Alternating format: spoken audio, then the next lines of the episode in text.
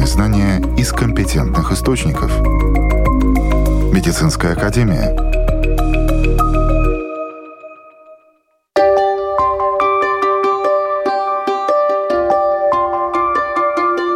Здравствуйте, с вами Марина Талапина. Сегодня в выпуске. Глаукома – болезнь, которая приводит к слепоте, при этом возникает практически незаметно. Колено – один из самых больших и сложных суставов нашего тела. Проблемы, с которыми обращаются к травматологам-ортопедам.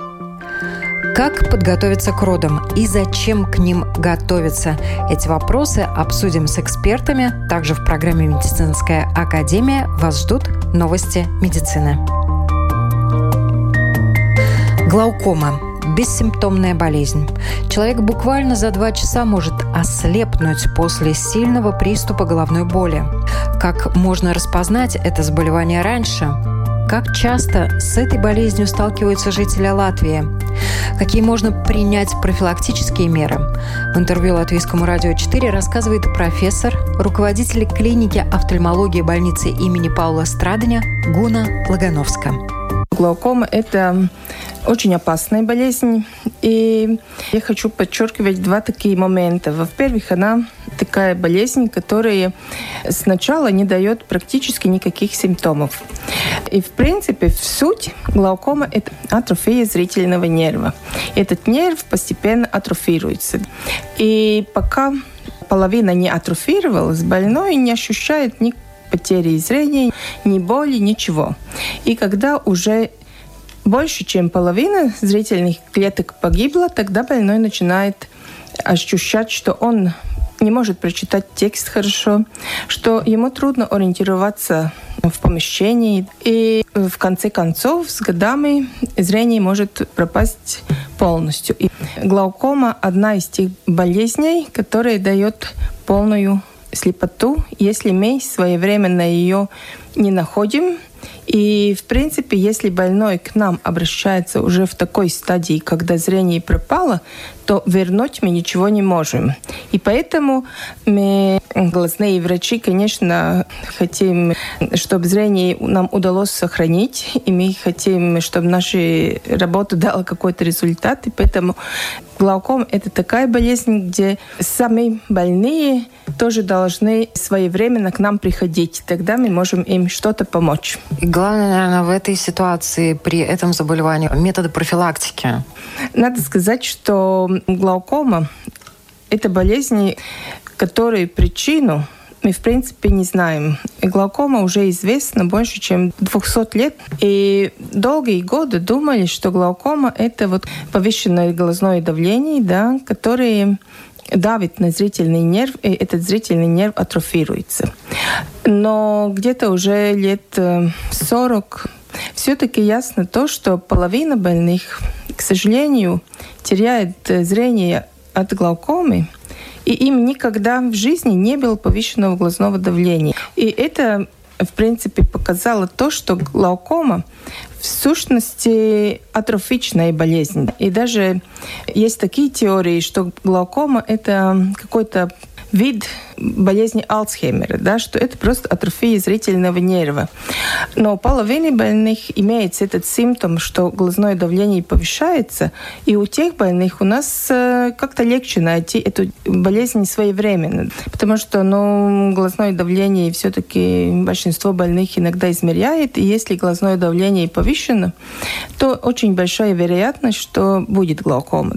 Ну вот найти эту вторую половину mm-hmm. больных, это намного сложнее, потому что в начальной стадии там нет ни давления, ни какие-то жалобы, и поэтому ну, не хватает только тем, что измерим глазное давление, нужно провести полное обследование зрения. И это, в принципе, значит, что надо определить обязательно поле зрения. И в поле зрения и также сейчас есть такие современные аппараты, где мы можем измерять э, толщину зрительного нерва и этих тканей. Это называемый OCT такой аппарат. Он бесконтактный, совершенно безболезненный, и даже ну, он просто с лучами измеряет эти структуры. И, в принципе, по полю зрения и по этим толщинам зрительных нервов мы можем определить глаукому уже в начальной стадии, когда болезнь начинается. Эти все исследования важны, во-первых, для того, чтобы диагностировать своевременно, но также и следить, не прогрессирует ли эта болезнь. Потому что сказать, идет ли она вперед и как быстро она идет, это тоже глазное давление, это только один симптом. Но сказать, глаукома прогрессирует или не прогрессирует, мы в основном можем сказать по полю зрения. Если это поле зрения Сужается. начинает сужаться, да, угу. это значит, что лечение недостаточное, да, и нам надо делать что-то побольше, чтобы остановить этот процесс. Сегодня мы поле зрения в основном проверяем с компьютерным методом. Это значит, что эта точка появляется в разных местах, и, больной не знает, снизу. где это будет, угу. да, притом этот аппарат довольно такой умный. Если больной не нажимает там, где нужно, и не отвечает, что он видит этот сигнал, он дает такие сигналы несколько раз, плюс там еще идет такой небольшой звук. Сейчас э, аппараты поля зрения довольно точные. Есть какие-то вообще предпосылки, есть какие-то сигналы, что надо обязательно пойти проверить? Мы, конечно, не знаем причину точную глаукомы, и так до этого еще она неизвестна. Но известно то, что если у человека у близких э, родственников имеется глаукома, то у детей намного больше вероятность, что будет, если мама или отец э, слепой от глаукомы, то, конечно, после 40 лет ну, надо уже обязательно контролировать.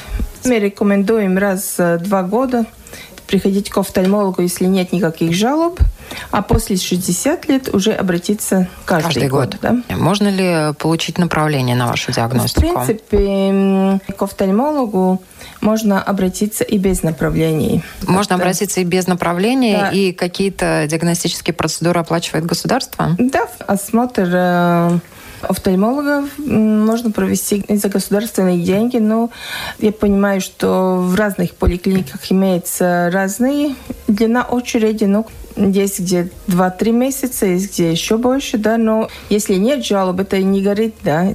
Наш глаз очень уникальный, необычный орган. Внутри его вырабатывается, как мы сказали, вот эта самая жидкость. А есть люди, так называемые группы риска. Например, люди с дальнозоркостью.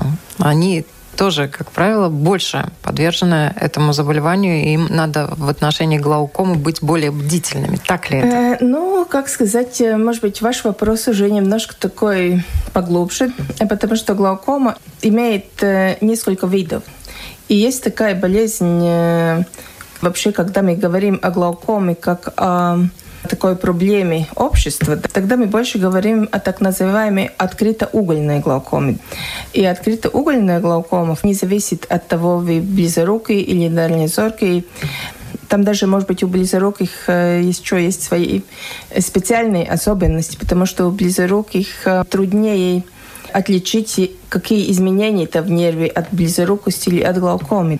И поэтому иногда близорукие даже, ну... Больше подвержены риску, Больше да? подвержены этой болезни открытоугольной глаукомы. Открытоугольная глаукома, в принципе, вот в этих путях где жидкость отекает, да, для того, чтобы глаз мог жить и существовать хорошо, конечно, там продуцируется такая жидкость, которая там через всяческие каналы отекает. И э, в основе этой открытоугольной глаукомы или той глаукомы, о которой мы говорим как о проблеме общества, в основе, конечно, то, что вот эти маленькие канальчики, там такие как сети.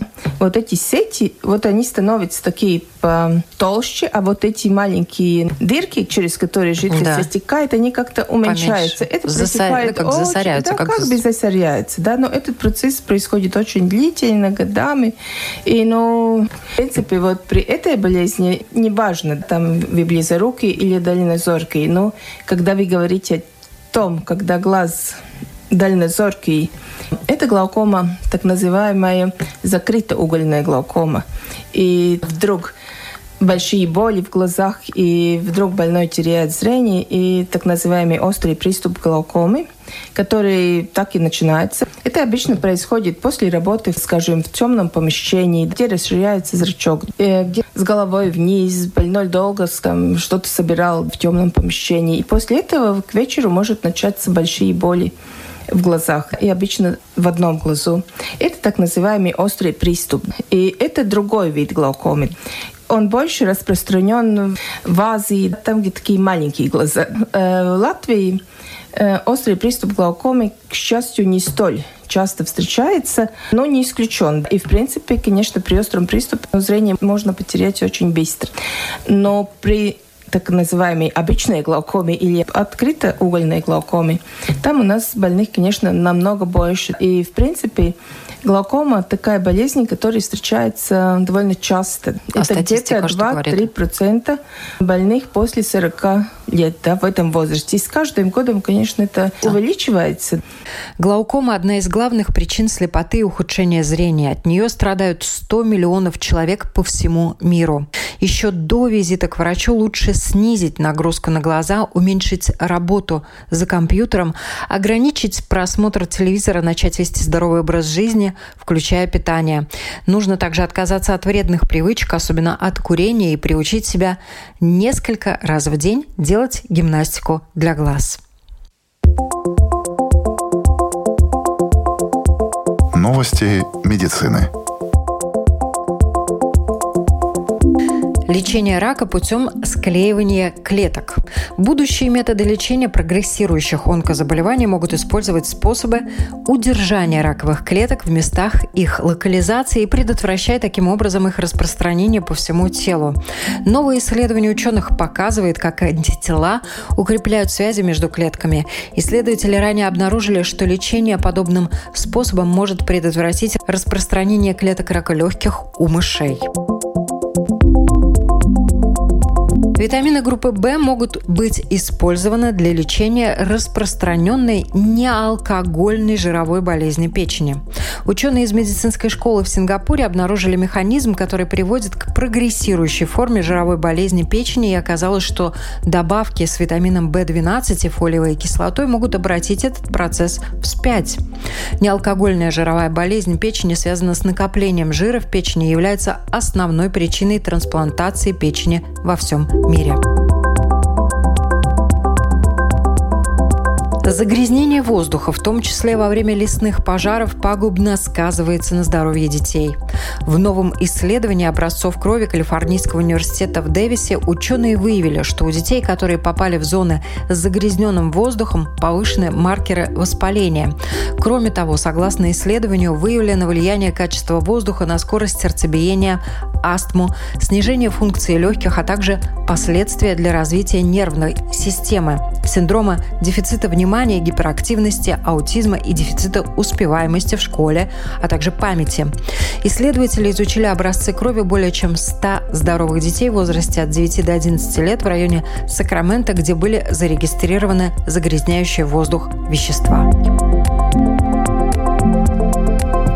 Новое исследование с использованием технологии редактирования генома позволило ученым создать модель и оценить генную мутацию, которая связана с нервно-психическими расстройствами у людей. Исследование показало, как мутация функционирует в мозге человека и влияет на тревожность и социальность.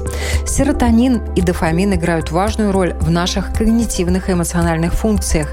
Их эволюционное происхождение восходит к многоклеточным животным, и хотя функция родственных генов сильно эволюционно законсервирована, уже ранее сообщалось, что генетическая изменчивость внутри и между видами оказывает значительное влияние на психические характеристики животных, такие как общительность, агрессию, беспокойство и депрессию.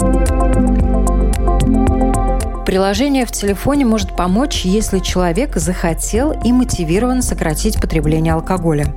Это было показано в исследовании ученых из университета Линчопинга.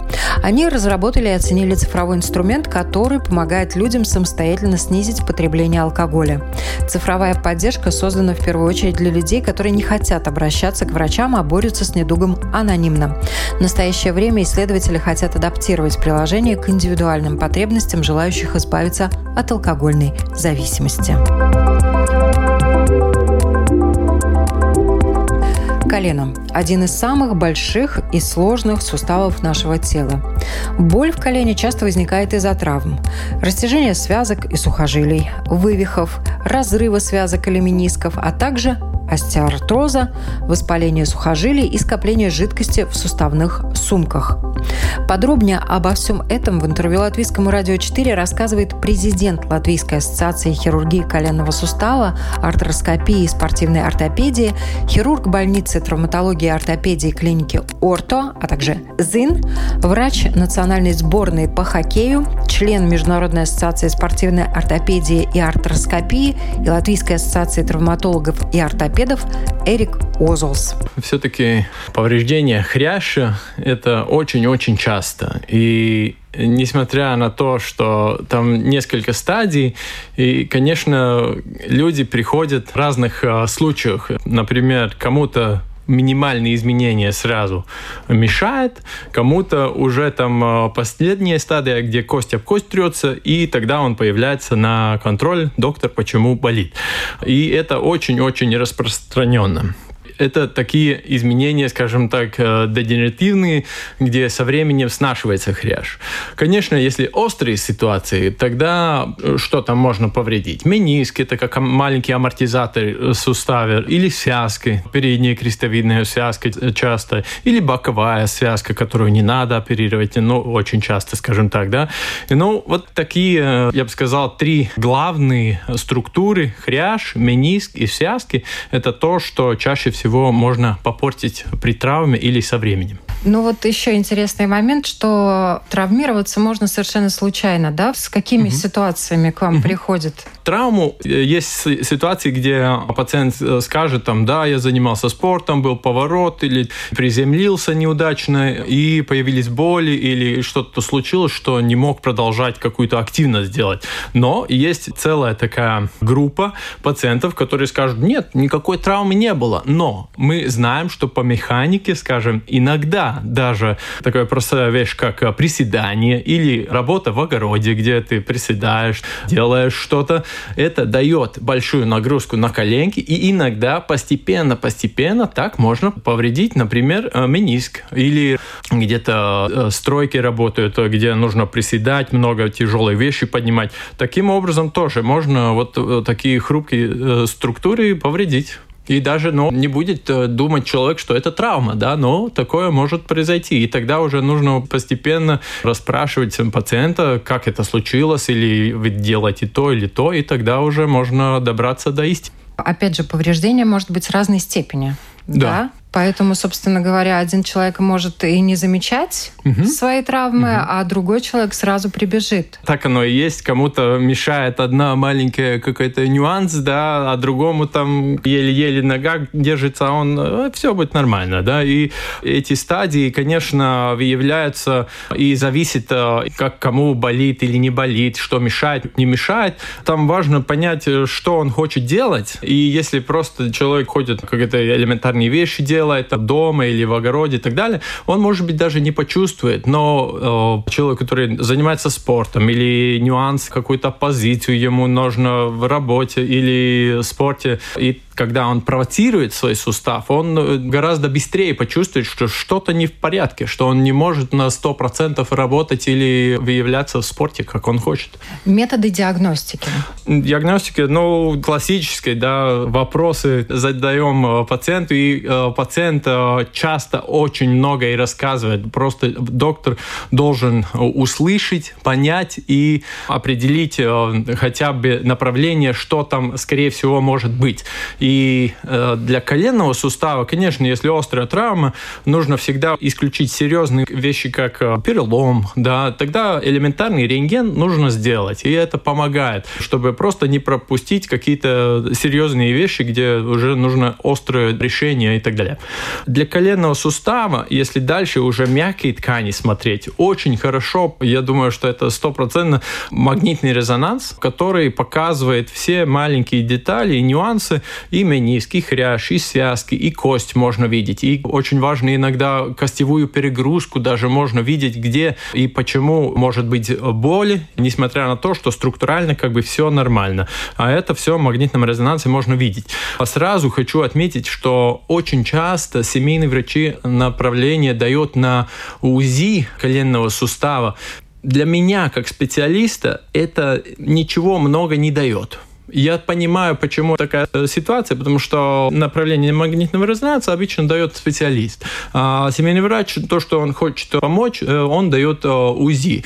Окей, УЗИ, ультрасонографические исследования, очень хорошо для плеча, для других мягких тканей. Для коленки я бы сказал, что не так специфически можно увидеть какие-то повреждения. И тогда иногда даже лучше обратиться к специалисту, который занимается этими коленками. Он сразу даст даст направление, если нужно будет на магнитный резонанс, и не тратить время, пока там ждать э, лишнего исследования, я бы даже так сказал. Для меня это ничего много не дает, да, потому что те нюансы, которые я хочу узнать, я увижу в магнитном резонансе, а те, которые показывает УЗИ, я, может быть, даже услышу от пациента или, исследуя пациента, сам найду руками. Да. Руками и тестами, что да, очень интересно. Да, вот, да, вот именно, да, это те наши инструменты, то, что мы можем использовать, руки, тесты, все эти дают нам сигналы, что, скорее всего, там то, то, то или то. И вместе с информацией, что рассказывает пациент,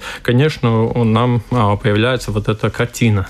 Боль всегда сигнализирует о проблеме, но если головная боль может пройти, пройти сама или после принятия таблетки, вот если появилась боль в колене, как ее можно унять, и если она прошла, о проблеме можно забыть или забыть не получится? Боль, конечно, это такой сигнал, который, как говорится, слава богу, что есть, она дает сигнал, что что-то не в порядке. Не всегда это страшно. Я думаю, что чаще всего это какой-то нюанс, маленький перегрузка или чуть-чуть подвернул, и много вещей сами пройдут. Но игнорировать, если был случай и болит, тогда игнорировать не надо. Или все-таки, если просто болит коленка там уже несколько дней, неделю или месяц, тогда, конечно, нужно искать причину. Если вы считаете, что там, ну, это вам никаких ограничений не дает, тогда, конечно, можно принять там обезболивающие таблетки, если это помогает, окей, пожалуйста. И если это не возвращается, тогда, скорее всего, это был какой-то маленький, ну, сбой в системе, да. Но если, опять же, и опять, когда вы не принимаете обезболивающие таблетки, вам болит, конечно, нужно исследовать и найти, как говорится, правду, что там творится. То есть, если да. боль повторяется, надо да. идти к специалисту и разбираться. И ситуации бывают на самом деле разные. Возможно э, решить через операцию, а можно даже не прибегать э, к операции и тоже решить проблему. Вот в каких ситуациях необходима операция, когда хирургическое решение вопроса можно отложить или вообще не рассматривать? Все зависит от того, что повреждено. Если структура повреждена, что э, ее невозможно, скажем так, лекарствами вылечить, тогда иногда и приходится делать хирургическое вмешательство и помочь. И, например, разорвалась связка крестовидная передняя, ну, она не срастается. И тогда, если человек хочет быть активным, ему нужно помочь и эту связку восстановить. Или мениск. Там тоже очень популярны. Ну, люди, которые встречались с какими-то такими проблемами, знают, что в суставе там колено мениск. Но с мениском так, что там тоже не все разрывы мениска одинаковые. Там много вариантов. И есть э, исключения, где можно и обойтись без хирургического вмешательства, даже если там поврежден мениск. Например, скажу, что-то не делать просто, и тогда и не будет болеть, и ничего хуже не станет. Такие ситуации, где структурально все целое, но коленка или, ну, скажем, сустав болит, тогда имеются и другие методы, как, э, например, физикальные процедуры, а, противовоспалительная терапия, как таблетки. Есть и уколы, которые можно делать, э, которые мне например, очень нравится, потому что ты лекарство сразу вводишь там, где реальная проблема, не то, что таблетка по всему организму. Так что это такой эффективный метод. И обязательно, очень часто, я бы даже сказал, что большинство случаев, где вот что-то где-то болит или побаливает время от времени, все-таки решение лечебная физкультура или любая такая активность, а, равномерная нагрузка, регулярная, решает очень много проблем именно суставом. В одной из наших следующих программ мы расскажем о травмах, с которыми чаще всего сталкиваются спортсмены. Ну а сейчас следующая тема. Подготовка к родам. В чем она заключается? Физическая и психологическая составляющая этого процесса. О чем важно знать беременным, а что является областью знаний только врачей. Обо всем этом Латвийскому радио 4 рассказывает доктор медицины, доцент кафедры родовспоможения и гинекологии, заведующая родильным центром Рижского роддома, акушер-гинеколог Анна Мыскова. Подготовку к родам я бы разделила на следующие этапы. Первый – это подготовка к самой беременности. Очень важно, чтобы это решение было осознанно. По официальной статистике только примерно 50% э, наступивших беременностей являются запланированными, а 50% незапланированными. Здесь есть э, некоторые такие потенциальные опасности, например, экспозиция каким-нибудь вредным фактором воздействия в момент э, наступления беременности и так далее. Вот таким образом я бы как первый очень важный период выделила бы период подготовки к беременности, когда пара, женщина готовится, нивелирует всевозможные негативные влияния на ее организм, принимает соответствующие витамины для улучшения исхода беременности. Особенно это важно для женщин, у которых есть какие-то заболевания. То есть если мы теоретически берем молодую здоровую женщину, то, может быть, это и не так принципиально важно. А если мы говорим о среднестатистической женщине, у которой 30 лет, у которой могут быть уже какие-то заболевания, то я думаю, что очень важно это именно первые три месяца перед зачатием. К ним нужно готовиться и принимать какие-то необходимые меры для того, чтобы улучшить исход беременности. Следующий этап – это непосредственно сама беременность и процесс, происходящий в организме во время беременности.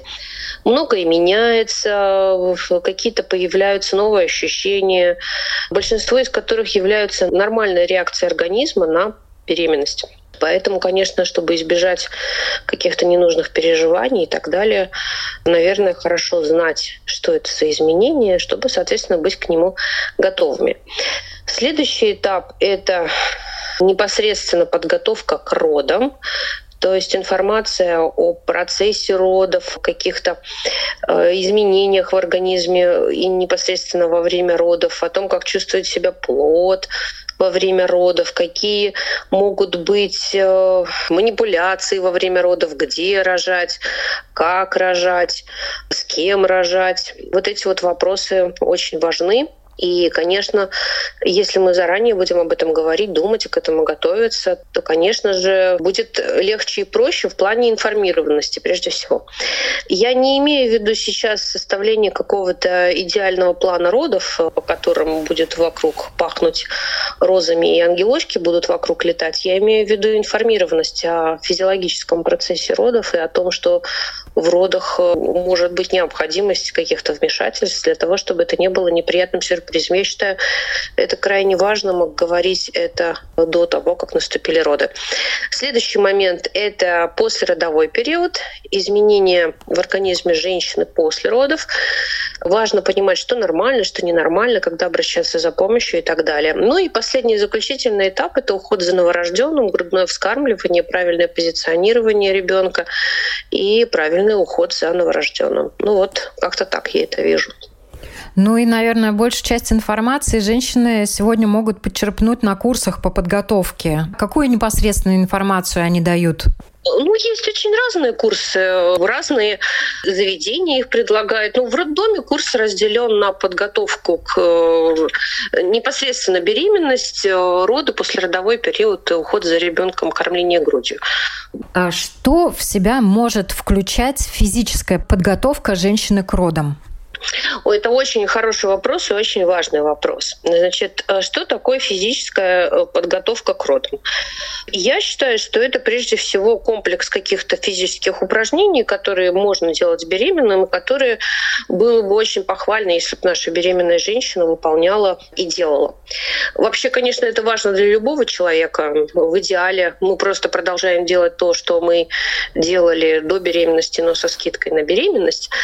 И это не значит, что во время беременности вдруг нужно начинать пополнять олимпийский резерв, но определенные физические упражнения, например, плавание в бассейне. В принципе, это любая аэробная нагрузка в течение 30 минут по меньшей мере три раза в неделю снижает риск развития диабета беременных, снижает риск развития повышенного давления во время беременности, практически в два раза снижает риск кесарево сечения и делает роды короче в среднем на 40 минут. Так что это вот такой очень важный момент фактически вмешательства, которое улучшает исход беременности и родов. Если женщина на сохранении и должна лежать большую часть времени, вот как она может подготовиться к родам? Ну вот что такое женщина на сохранении? Это вопрос философский. Здесь нужно смотреть, какие причины того, что ей вдруг нужно быть на сохранении, объективны, не объективны. Зачастую они несколько преувеличены. Но если мы разговариваем о женщине, у которой существует объективно угрозы того, что ее беременность э, прекратится досрочно, то мы не рекомендуем физические упражнения и физическую нагрузку такой беременной. Но в любом случае информацию нужную она может подчерпнуть. И, наверное, сейчас достаточное количество тех же курсов э, можно пройти удаленно. Ну, конечно, для психологической подготовки сегодня у нас существует масса источников, это может быть все что угодно. Это курсы, которые предлагают лечебные учреждения, это литература, это YouTube, видео, полно всего. Смотри с утра до вечера. Ну, сейчас действительно много информации в интернете, в том числе и достоверной, что очень важно. А надо ли ограничивать себя в этом информационном потоке? Но ограничивать, я думаю, что никого и не, стоит. Другая вот проблема, как э, человек воспринимает информацию, которую он воспринимает. Как говорится, кто еще тут всегда найдет. Ну, по собственному опыту я должна отметить, что в основном все происходит здраво. Каких-то особенных перверсий в этом вопросе я не встречала. Если женщина знает, что у нее будет кесарево сечение, и наоборот, если она планирует естественные роды, надо ли ей забивать голову информацией, например, если кесарево, то о естественных родах, и наоборот, если идет на естественные роды, немножко информации получить о кесаревом сечении? Я думаю, что женщина, у которой нормальная физиологическая беременность происходит, мы о такой с вами женщине разговариваем, э, откуда вдруг у нее роды закончатся кесаревым сечением, то есть она будет в родах все равно. А как уже эти роды закончатся, это другой вопрос. Поэтому я считаю, что крайне важно в процессе подготовки к родам вот это вот непосредственно занятие о родах, оно должно оговаривать возможные исходы родов, что роды могут закончиться и так, и так, и так так и в том числе в случае, если роды заканчиваются кесаревым сечением или вакуумной экстракцией плода, чтобы морально пара к этому была готова, чтобы знала, зачем это, для чего это, как это делается, для того, чтобы это не было шоком, потому что зачастую тогда, когда уже роды и когда нужно бежать на кесарево, нет времени долго объяснять, что это такое. Поэтому крайне важно а, говорить эти вопросы еще до того, как роды начались, чтобы пара могла быть морально готовы к такому исходу событий. Действительно, вот вы важную вещь сказали, что надо учитывать, что что-то может пойти по другому сценарию. Да, именно так. Поэтому, возвращаясь к источникам информации, конечно, хотелось бы, чтобы эта информация женщинам была получена из э, источников, которым можно доверять, которые основывают свои знания на доказательствах. А, ну, в основной своей массе это курсы, которые предлагают какие-то официальные э, лечебные учреждения. Там работают сертифицированные акушерки, они знают, что они говорят и о чем они говорят. Я не имею в виду людей, которые думают, что они имеют отношение к акушерству, а на самом деле таковыми не являются. Я имею в виду, конечно, те курсы, те источники информации, которые предоставляются профессионалами в медицине. Встречаются сейчас э, в наш век информации женщины, которые ничего не знают о родах?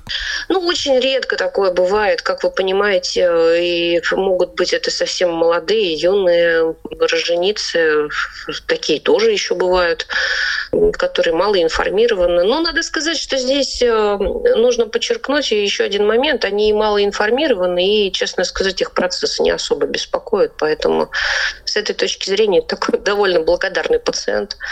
Он э, что скажет, что нужно, то и делает. В общем-то, как-то так, не спорит потому как э, доверяют профессионалам в силу своей неинформированности.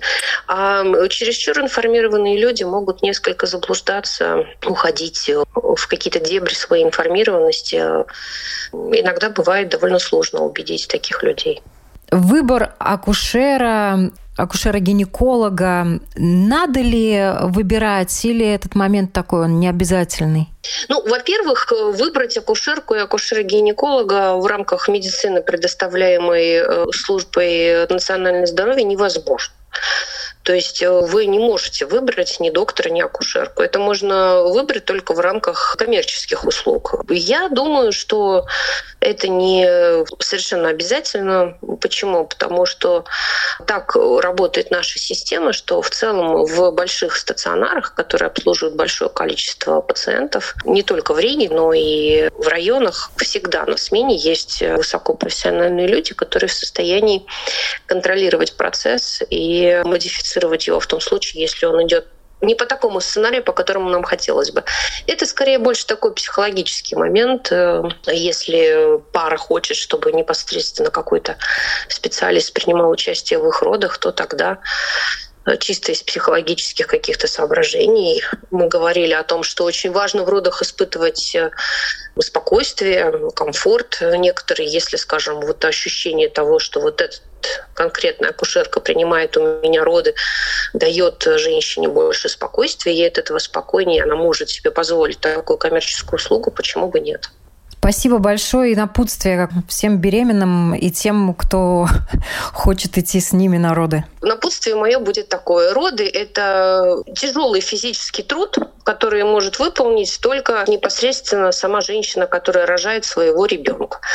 Нужно слушаться себя, нужно настраиваться на то, что это физическая работа, и, соответственно, на то, что только вот я могу родить своего ребенка, за меня его никто родить не может. Уже в период каменного века неолита существовала помощь в родах, которую оказывали старшие опытные женщины, а также колдуньи и шаманы. Акушерская помощь сочеталась с амулетами, заклинаниями, лекарственными травами. Увы, на протяжении тысячелетий смертность среди рожениц новорожденных была очень высокой. За последние сто лет в акушерстве, как и во всей медицине, был достигнут небывалый прогресс. И сегодня в странах, где профессиональная медицинская помощь оказывается повсеместно, здоровью женщины и новорожденных практически ничто не угрожает. Этому способствует также и современная подготовка к родам самих женщин. Те, кто не успел послушать нас в прямом эфире, программу «Медицинская академия» можно найти в подкастах Латвийского радио практически на всех платформах, включая Spotify, Google и Apple Podcasts. С вами была Марина Талапина. Будьте здоровы!